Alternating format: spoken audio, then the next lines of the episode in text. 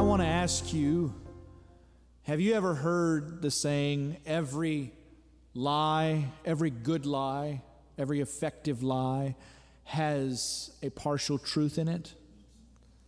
Falsehood depends on truth to legitimize itself, to make itself believable, just like the devil depends on God to make himself believable. If you think about it, there are different kinds of lies that we can succumb to, that we can fall prey to. One is a lie that says this happened when it didn't happen, or this didn't happen when it did happen.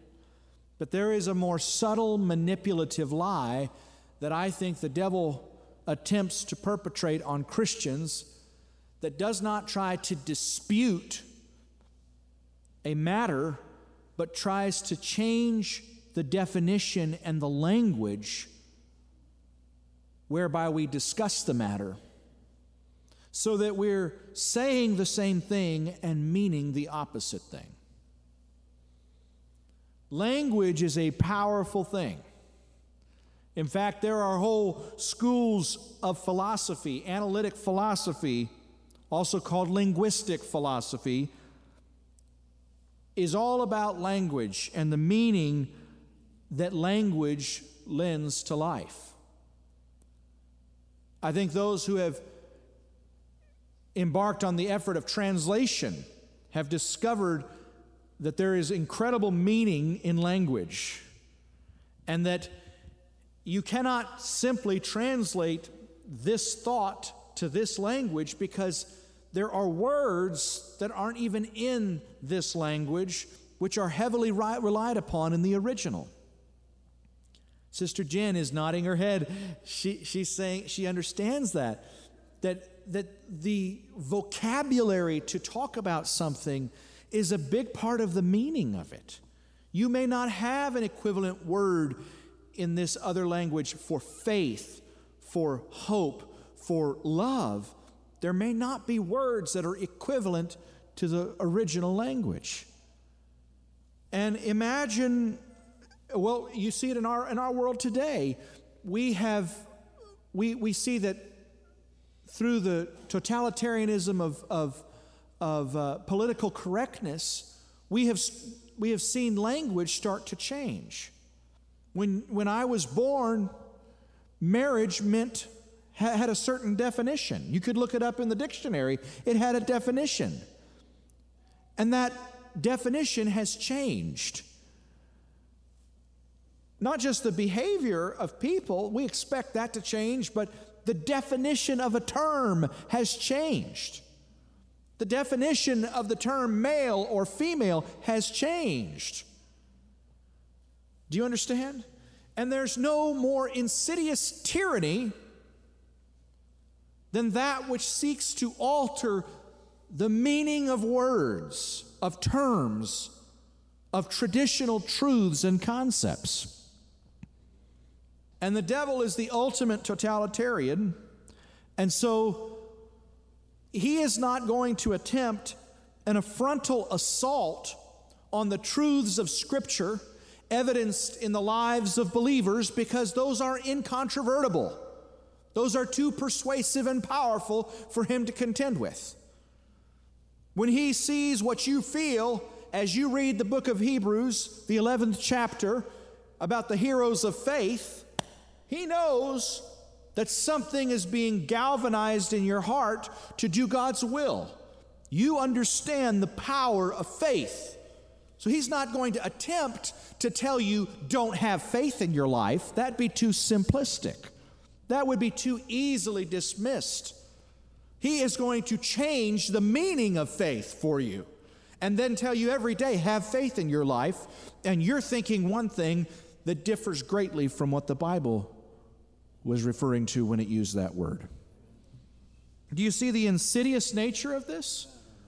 We're told by Peter in the second chapter, in the first chapter of his second epistle, he says, But know this first of all. This is a pretty emphatic statement that the Apostle Peter is about to make to Christians. Know this first of all, that no prophecy of Scripture is a matter of one's own private interpretation. For no prophecy was ever made by an act of human will, but men, but by men who were moved by the Holy Spirit and spoke from God. He says, You can't know this, first of all. You can't interpret Scripture by private interpretation because it didn't come by the will of man, but as people were carried along by the Holy Spirit, moved by God. His, his implication is because this word came by the inspiration of the Holy Spirit, it can only be interpreted in the manner in which it came by the inspiration of the Holy Spirit. So when you when you take truths from the Bible and you subject them to private, carnal, human-centered interpretation, you're going to interrupt you're going to end up with the worst kind of deception and falsehood you're going to end up with the tragedy of, of skewed language.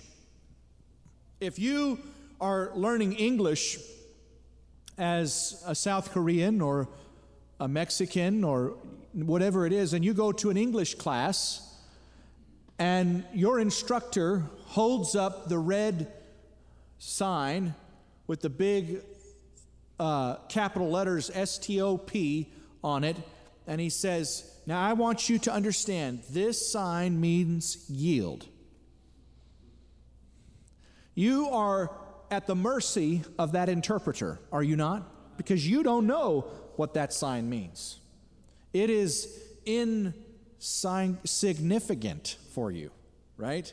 So he has to open your understanding to it. And he says this sign means yield. What's going to happen you're going to encounter the same messages that other people are encountering. You're going to recognize them and cognate them in your thinking, and yet you're going to result at an opposite conclusion. Or what if he says it means go? It's like you start pulling up to the stop sign, honey, honey, honey, it's a stop sign. Oh, you hit the gas and into the intersection in a collision. So there is a real danger if we allow the world or uninspired Christian thinking or the devil to interpret the truths of the Bible. You can have access to the same correct life saving truth, but if your language is wrong and your interpretation is wrong, you are completely incapacitated even though you're looking at the same messages. There are people who have been trained to think that faith is assumption, that grace is permissiveness, that obedience is enslavement, and that freedom is licentiousness. And so when they read the Bible, and it says you receive this by faith, they say you receive it by assumption. That's what they're thinking. And you're interpreting one thing, they're interpreting another. I remember being a teenager and, and thinking, you know what the devil has done is he has written a new dictionary. He has taken all of the phrases and terms that are critical to the scripture and he has written a new dictionary whereby we can use the same words and mean an opposite meaning. He has given new definitions to biblical words. He needs you nodding your head in agreement and thinking and inferring the opposite meaning from what God intended.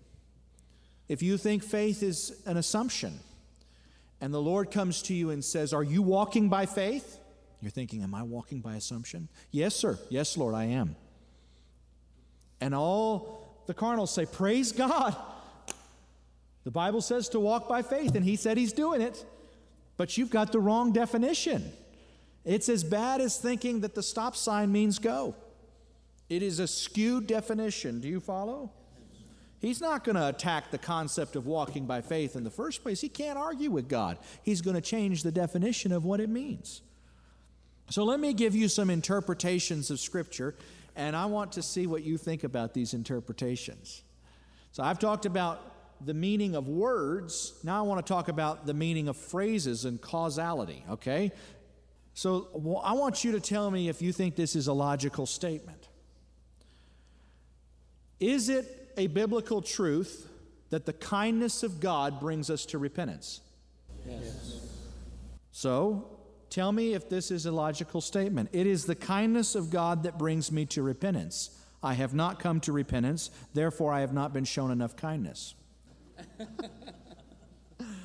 Did anybody follow that?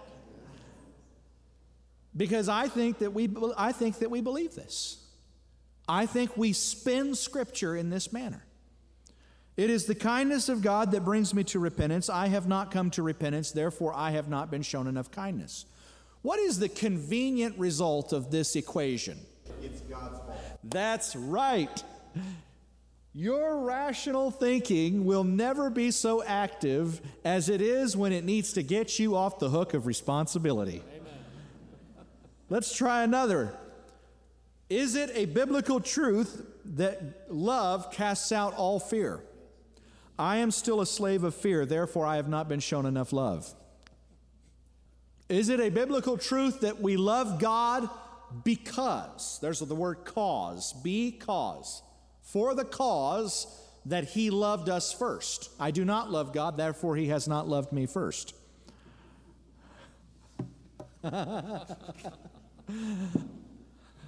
What is the problem with this? Because this is a fra- this is a, a, a, way of interpreting Scripture that I believe is false, and you do too. When we hear it, we, we, we hear the falsehood in it, and yet I believe we, are, we fall prey to these snares in our thinking. I believe that our fast footed dash to evade responsibility shifts the responsibility to God in just this kind of evasive reinterpretation of Scripture. So let's start with that easy one. It is the kindness of God. Is that a categorical statement? It is the kindness of God that brings us to repentance. Did not Paul say that? And is Paul speaking the inspired and scriptured word of God when he says that? Okay, I have not come to repentance, therefore I have not been shown enough kindness. What is wrong with that statement? It's assuming that it just relies on God and not the human response to it too. We have a part to play. We have the free choice to choose to accept that and to respond to His His kindness to us. That's it. If somebody's going to lead you, you've got to actually take their hand and to start taking some steps with them. Amen. Another translation, the kindness leads us to repentance. It, you yank your hand away and stay where you're at. Not going to go. But God is sovereign, Brother Daniel. If God wants me to come to repentance, He can bring me to repentance. Didn't it say in Acts 11 that Peter told about Cornelius' conversion and, and um, the apostles glorified God and they said, they, they praised God that He had granted the Gentiles repentance. So it's not something we do. Repentance is not something we do, it's something God does. He grants it to us. so about what about when he commands everyone to repent? Well, you know, He's going to fulfill that, that scripture through So us. commands them, He commands us to pray, but the Holy Spirit makes intercession through us. This is a fallacy. It's called the fallacy of single cause. Let's, let's try this out in, in real life. Is it a true statement that you cannot make a good cake without sugar? Any baker in here, please answer me. So, is it also a true statement that if a cake contains sugar, it is a good cake? So, it is the fallacy of single cause. Okay? It is a true and categorical statement that you can, let's make it even more complete. It is a categorical true statement that you cannot make a good cake without shortening, flour, sugar, and eggs. Perhaps not the last part, but it is, that's, that's true. But it is not true that if a cake contains all those things, it is a good cake, as many of us could testify. Because something is a cause does not mean it is the sole cause. Because the kindness of God does lead us to repentance, does not negate our free will in the equation. And if you have a view of God's sovereignty that does not allow for our free will, then you have an illegitimate, unscriptural view of God's sovereignty. Because Scripture shows us that God can't do some things that He wants to do. Can you think of any time where God desired repentance for somebody, where God wanted something for someone, where God loved someone and it did not result as God intended? The rich young ruler. People of Israel, of Jerusalem, how often I would have gathered you as a mother hen gathers her Well, don't give all my scriptures in the same sentence. So look at look at some of this. He says to the rich young ruler, what is the operative word in that phrase? What is the operative phrase in that in that story? And Jesus loved him. Well, there's the kindness that brings us to repentance. There's the love that initiates love. God's outpouring of love and kindness and concern and his desire for this man did not result in this man coming to repentance. Why?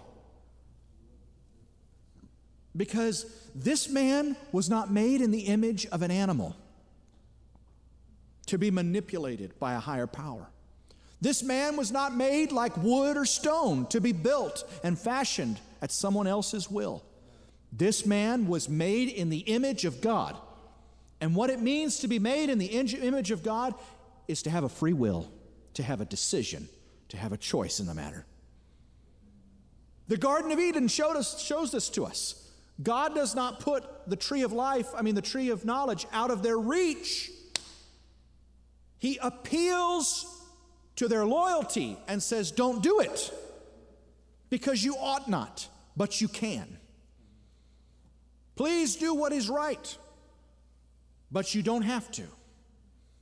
It is the terrifying power of human will. Looking at the rich young ruler, Jesus felt a love for him and said, One thing you lack. Go and sell all you possess and give to the poor, and you will have treasure in heaven, and come and follow me. But at these words, he was saddened, and he went away grieving, for he was one who owned much property. Does it say Jesus pursued him? If Jesus had gushed on him more love, more affection, more displays of, of kindness, would that have converted this man? No. Because what was missing from the equation was not love, that was already present in sufficient dosage to achieve salvation. What was missing from the equation was the humility that can make grace flow into our lives. Jesus wept over Jerusalem in the 23rd chapter of Matthew Jerusalem, Jerusalem, who kills the prophets and stones those who are sent to her.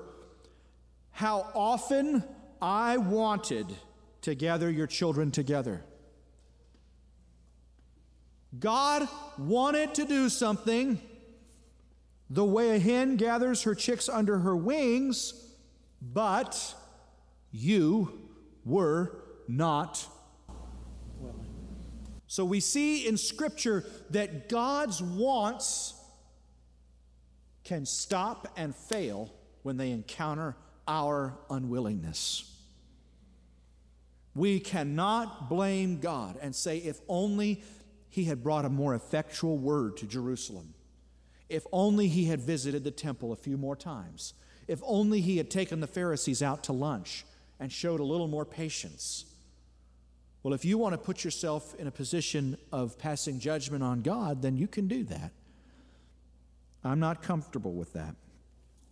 And what does Paul tells, tell us? That all mankind are left without. He says that man is left without an excuse. We have been shown enough. We have seen enough. We have heard enough. We're told that even the creation reveals the invisible attributes of God to us. If we never knew a Christian, if we never sat in a service like this, if we never were taught the immutable truths of salvation, we would still be without excuse because the heavens declare the glory of God and the firmaments tell of his handiwork. Day unto day pours forth speech, and night unto night reveals knowledge. And this is proven by the fact that a man once stood not knowing God, not being moral, not being upright, but he stood and gazed into the stars, and the heavens began to speak to him. And God said, Leave your country, your people, your father's house, and go to a place I will show you. We are without excuse. Thank you, Jesus. Hallelujah. Thank you, Jesus. The terrifying power of free will is revealed in Mark 6 when it says that Jesus said to the people of his hometown of Nazareth, A prophet has honor everywhere except in his own country and among his own relatives and in his own house. And then the next sentence now Jesus could not do many of the things for which you pray do not come to pass because Jesus cannot do until you change something in you. And we pray by way of exonerating ourselves from responsibility. Oh God, please do such and such. But Jesus cannot do until we come to repentance for those hindrances in us that prevent His grace from flowing into our lives. And you can wish that God received the proud and rejected the humble, because then that would put the majority in salvation. But you're not God.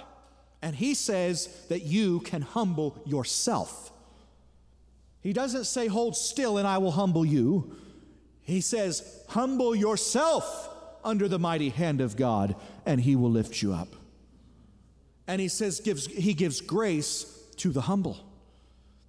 Do it yourself. Humble yourself, and God will give you grace. You've heard, I've shared before about how people will hide in prayer from their from what God has called them to do. Right? And it seems that the angels didn't particularly appreciate this attitude when the apostles were in this posture of heavenly uh, expectancy as Jesus ascended into heaven. Do you remember?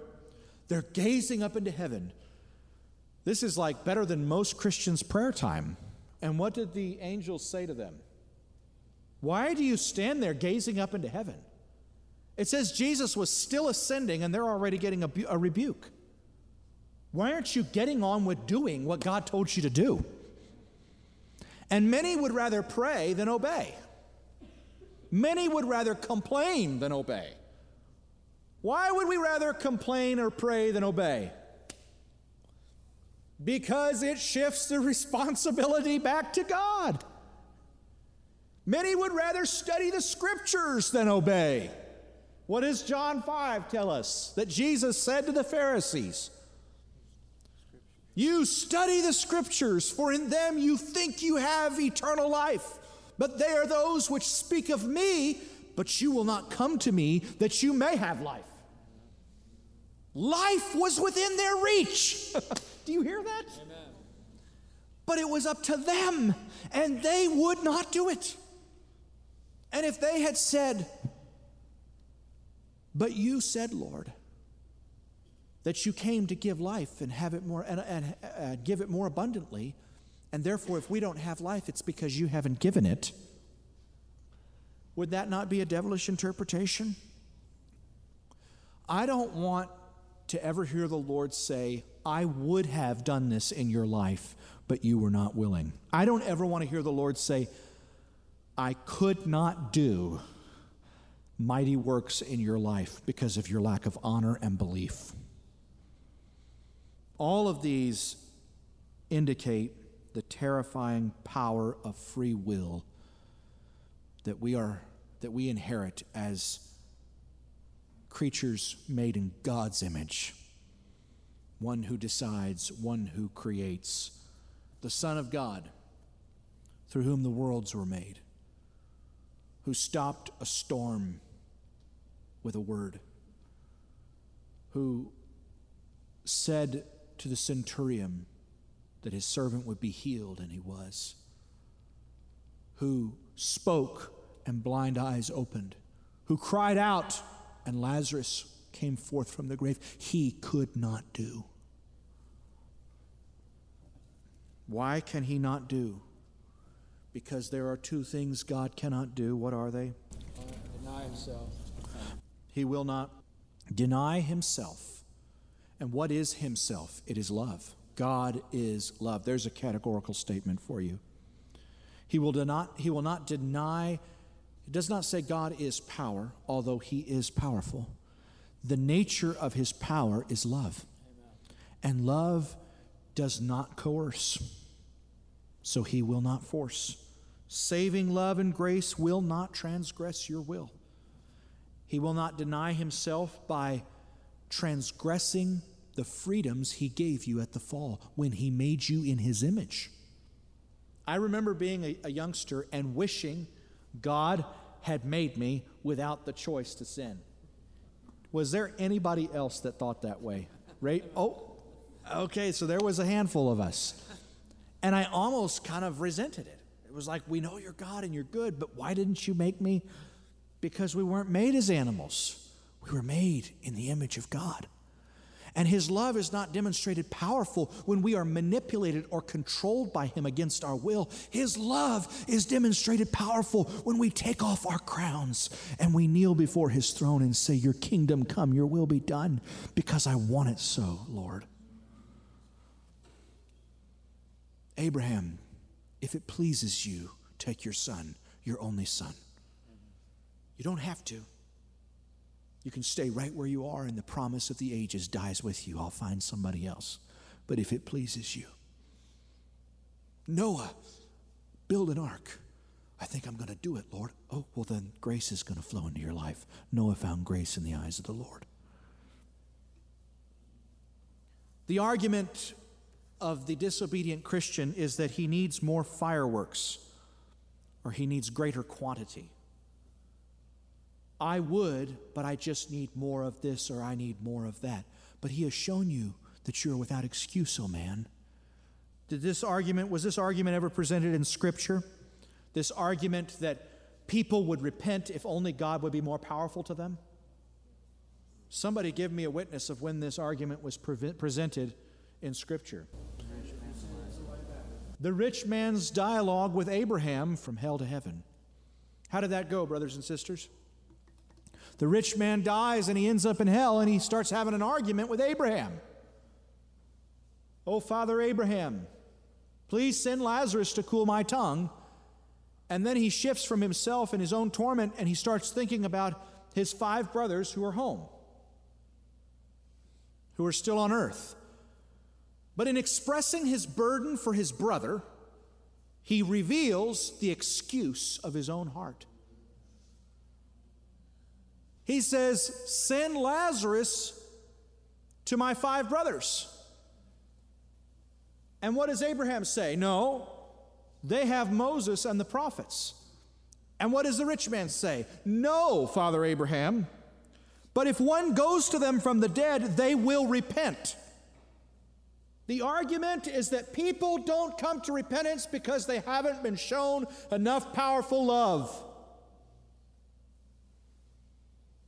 But Abraham said to him, If they do not hear Moses and the prophets, neither will they be persuaded, though one rise from the dead. Now, I've told you that historically, this is an interesting account because in the days of Jesus, at this exact time, the high priest of the house of Caiaphas, Joseph ben Caiaphas, suddenly died and alarmed the nation. And this man, before dying, loved to eat sumptuously and dress in fine purple. But he had five brothers who survived him. And one of those five brothers became the Caiaphas who participated in the execution of Jesus. So you could surmise, and I call it nothing more, but it is an interesting concept, isn't it? You could surmise that this account in Luke 16 is telling of a dialogue in eternity that was a major cause for why the man Lazarus was raised from the dead. But the book of John, the 11th chapter, tells us that when Lazarus came forth from the dead, from that day on, they all repented and became followers of Jesus. Is that right? What does it tell us happened as soon as Lazarus rose from the dead? From that day on, they sought to kill Lazarus and Jesus. When God does bring powerful help into your life, you will seek to kill it and the one who sent it because you want your excuse and you want to hide behind it. This firework power resulted in intense, intensified hatred and rejection. It did not bring them to repentance. When you set about to evaluate the promises of God, you're going to reason from a starting point. And that starting point either assumes your fallibility and God's perfection, or it assumes your perfection and God's possible fallibility. I gave the analogy four years ago when I ministered in Israel about the Holy Spirit. I gave the analogy of a lifeless fan. And you've heard that perhaps, I don't know. But I said that if, the, if you bought a fan from the department store and you put that fan together and you hung it on the wall and you put the power cord on, in and you press, pressed on and nothing happened, you would have a couple choices, wouldn't you? One, you could be like a good 21st century Christian and stand under the still fan and say, Oh, isn't God good? Don't you feel his presence? That's like the emperor's new spirit. or the other is you would have a choice to reason from the assumed fallibility of self or the assumed fallibility of the maker. If you knew this was from a reputable brand and you had assembled these fans before and you knew this was a good company and they made good product, then if the fan didn't turn on and you had assembled it, who would you question and what would you do? Would you go back to the owner's manual, the Bible, and say, wait a minute, there are truths contained here that are not realized in my life. I must have gotten something wrong. Or would you say, yeah, this is just a piece of junk? If, if it was made in China and you bought it at Harbor Freight, how many times would you take it apart and try again and again. Zilch. If you started from the premise of disbelief in the maker's reliability, then you would not try it again and again and again and again until you got it right. But if you believed in the maker, you would question yourself. You would assess yourself against the backdrop and standard of the promise. You would not assess the promise against yourself. And if somebody in the shop next to you was assembling a fan at the same time, and they succeeded in doing it, what would that do to you? If their fan was running and yours was not, and you said to, and you were you pulled the screwdriver out and you twisted on this and tightened that, and you said, This stupid thing. And your neighbor said, Don't call yourself a thing. I got that from a mechanic this week. if he's done it and he's gotten the results that you want, how much harder does that make it for you to quit? Then you just have to say, Well, my fan was made differently. A temptation has befallen me which is unique to all men. Y'all have been given everything needed for life and godliness, but not me, because I am an exceptional creature. I am that one who has an excuse. What, am I, what, what is my point? I'm trying to help us see that if we don't watch it, we can allow Scripture to be interpreted by a carnal mind that renders it powerless. Do you see what I'm saying? That shifts the onus back to God and leaves us scot free, when in fact, He would have. But He could not. And He will if you can humble yourself. Now, if you're thinking God might be true and, and this might be broke, how many times are you going to succeed? We're told in James that the double minded man can receive nothing from the Lord. If you're plagued by double mindedness, you're not going to be able to have the kind of resolute, motivated faith that does the will of God and receives exceedingly great and precious promises. Something has got to roll over in your heart that says, God, you spoke to me. I know it was you. You confirmed it in this way, you revealed it through your word. And I am holding on to that truth. And I may take this fan apart a thousand times and put it back together till I'm blue in the face. I will question myself. I will doubt my eyes. I will doubt my mind. But I will never doubt his promises. Though the stars should break faith with the skies, I will never doubt his promises. For as many as are the promises of God, in him they are yes. And through him is our amen to the glory of God. The NIV says, All the promises of God in Christ Jesus are yes and amen. And John, in his revelations, says, I saw heaven opened, and behold, a white horse, and he who sat on the horse was called Faithful and True. God has given us a new beginning. That's what this is this morning. That's what it was Friday. I want us to reconsider promises we've set on the shelf. I want us to change the proud way of interpreting Scripture privately and say, God, would you bring it alive to me through the power of your Holy Spirit? I'm ready to be carried along. I'm ready to see something I've never seen.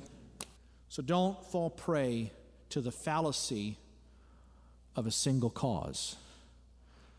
It may be true that you cannot bake a cake unless you use sugar, but it is not true that because the cake has sugar, it is a good cake. It is true that He is the author of salvation to all those who obey Him. Everybody wants to talk about God being the author of salvation, but that's what it says. It says He is the author of salvation to all those who obey Him. Hebrews 5 and 9, and having been perfected, Jesus became the author of salvation, eternal salvation to all who obey him. So he's the author, but I've still got to obey. God's initiating work makes me love him in return, but doesn't make me love him in return. Do you understand? It empowers, it allows, it provides for it. It is the author, it is the finisher of it, but I can still curtail it. I can still abort it. God, don't let me.